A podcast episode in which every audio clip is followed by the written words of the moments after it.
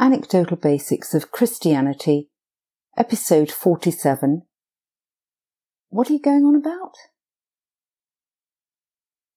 When I was the mum of preschoolers, someone I was chatting to after church invited me round to her house one morning that week.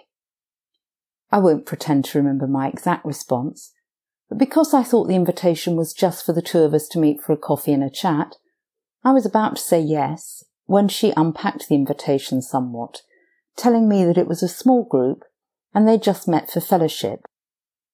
I made my excuses.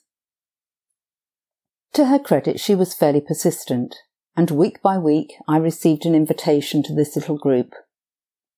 Week by week I declined. I'm not quite sure what it was I thought went on in our house on those mornings that I would be so averse to, but I was fairly sure that at some point it would involve something like holding hands in a circle and singing Kumbaya. What had given me this impression? Simply her use of the word fellowship. I did eventually attend the group, and it turned out that it was just the invitation that was rubbish. The group itself was okay, just time to chat and pray together, with no suggestion of Kumbaya. Carmideras teaches brilliantly on our use of language when speaking with a non-Christian, or, as in the case of my story above, a Christian who hasn't quite mastered the language yet.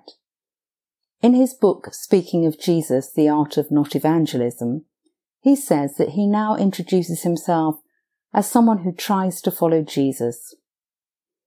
He doesn't introduce himself as a Christian, nor as someone who attends church, as those terms may have negative connotations for the hearer.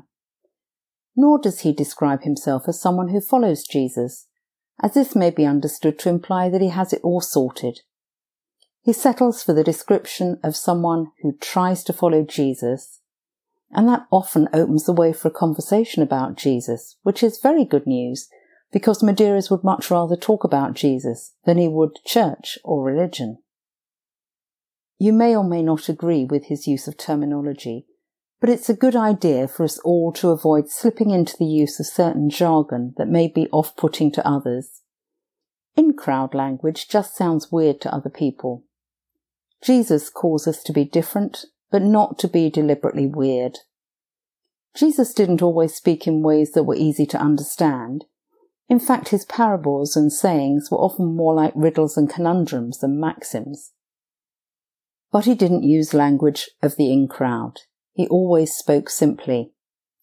The problem with the language of the in-crowd is that it highlights the exclusion of people who are not, and they're more likely to back away than they are to be drawn in.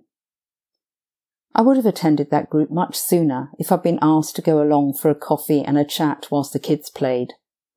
I'd just never been invited anywhere for fellowship before, and I wasn't at all sure that I was going to like it. Say it like it is, please. Don't be weird.